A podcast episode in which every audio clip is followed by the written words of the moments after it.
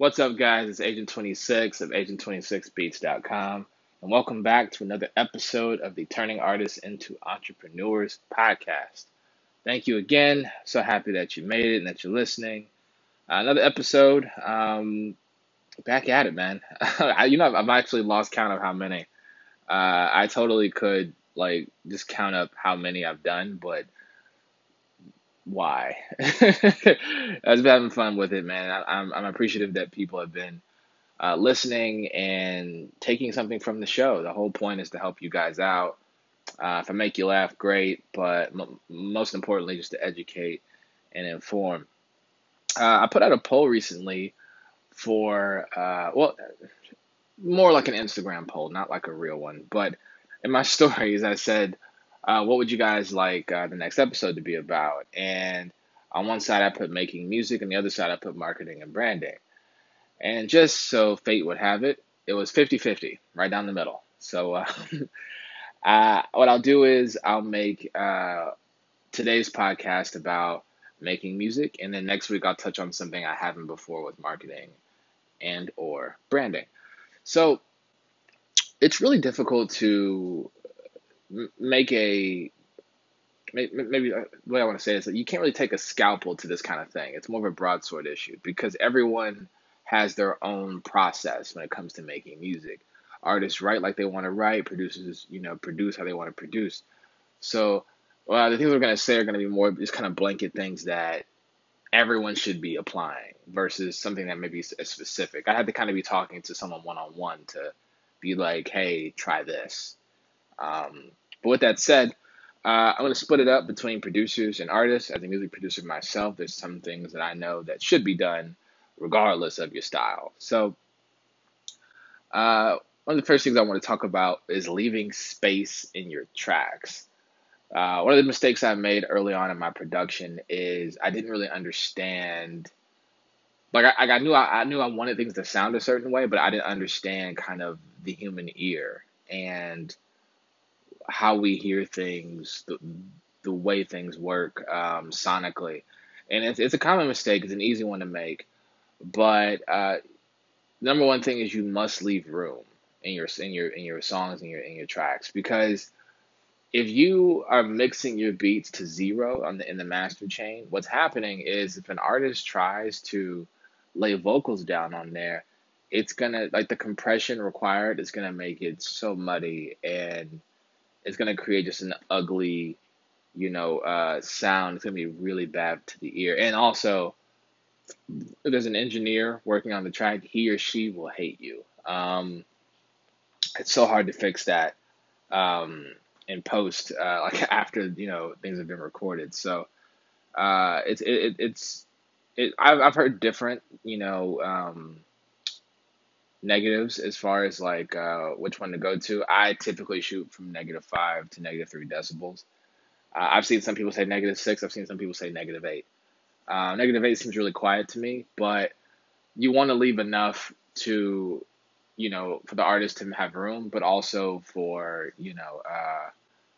for it to still be a loud track. So, and some of that can be, achieved with a limiter. Some of that can be achieved through using iZotope and other plugins and stuff like that. But the idea really being is that you want to leave artists, room. Which kind of leads to my next thing. Overproduction is another big one. I think other people have touched on this before, but my take on it is simply this. Imagine you're making a track for an artist who loves to use ad-libs. And ad-libs typically happen when? They happen in the spaces between the music. So if you don't create pauses with your production, the artist has no way of putting those personality bits in them.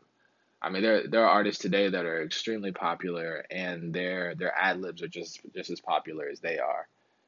To the point where even if you heard their ad-libs on someone else's track, you know that their verse is coming. So you want to give room, and that's tough because there's a lot of us that are very creative, and we want to put our spin on things. Especially if you make a lot of beats, in a week, it's tough because you want to. If you're making, let's say you're putting up, 5 to 10 beats a week on YouTube or whatever, you're listening to a lot of music. And so the ear will get tired of the same, stuff. So you'll make a new synth, or you'll find a new, pad or something. And it may be a little off the wall. And so you want to pepper it everywhere. But, I always advise people to caution, because it's, you want an artist to be able to easily come in on it, almost in a sense of, like, my favorite kind of analogy is like the high school cafeteria. Like, if you're like beatboxing, like with the table or whatever, like you kind of want to leave enough room for people to kind of just jump in and out without losing rhythm. And that tends to lead to the best beats, the simpler that they are. Another thing that I want to touch on is mixing in mono versus stereo. It's a big one. It's real simple. Just mixing mono and stereo. They're confusing for some people, but the way I like to talk about it is basically, if you have a nice TV, there's like a mono setting, and that's when you're getting kind of like this narrow field of sound from the TV, and then your TV also has a stereo feature in it for sound, and it kind of encompasses the room. It gives you a wider sound. And when you're mixing a track, you want to mix it in mono.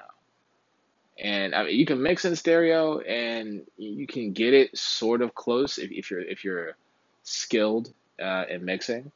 But to keep things as a safe bet, if you mix it in mono and it sounds good, it's always going to sound good in stereo.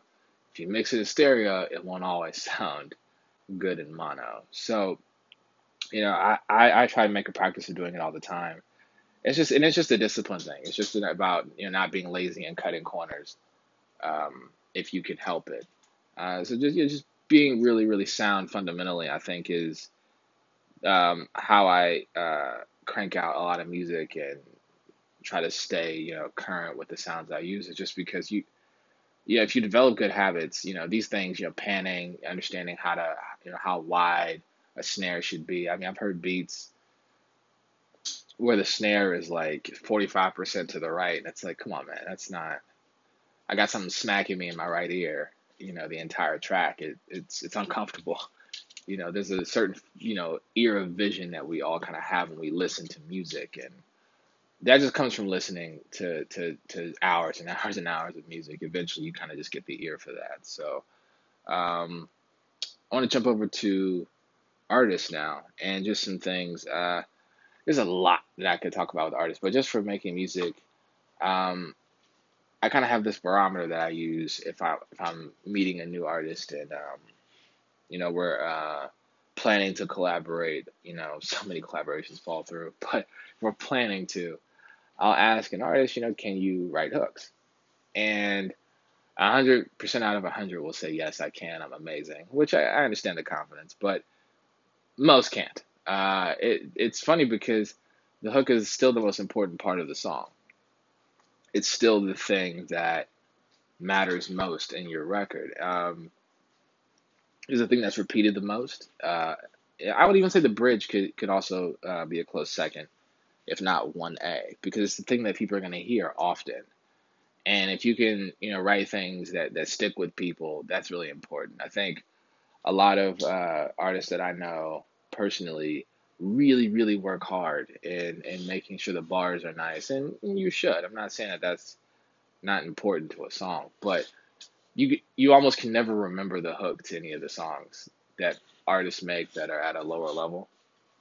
And I always find that funny. I was like, sometimes like I'll be listening to music and I'm just like, what was that about? And there's no memory of it. There's a few quotables, sure. There's like bars that are really, really cool and witty and metaphorical. But what was the song about? If you don't believe me, like listen to your artist friends, assuming you guys aren't like Drake. But listen to them and you can just hear it. Like you can just tell. You're like, man, bars were dope. But when the song is over, I was like, say the hook back to me. You can't do it.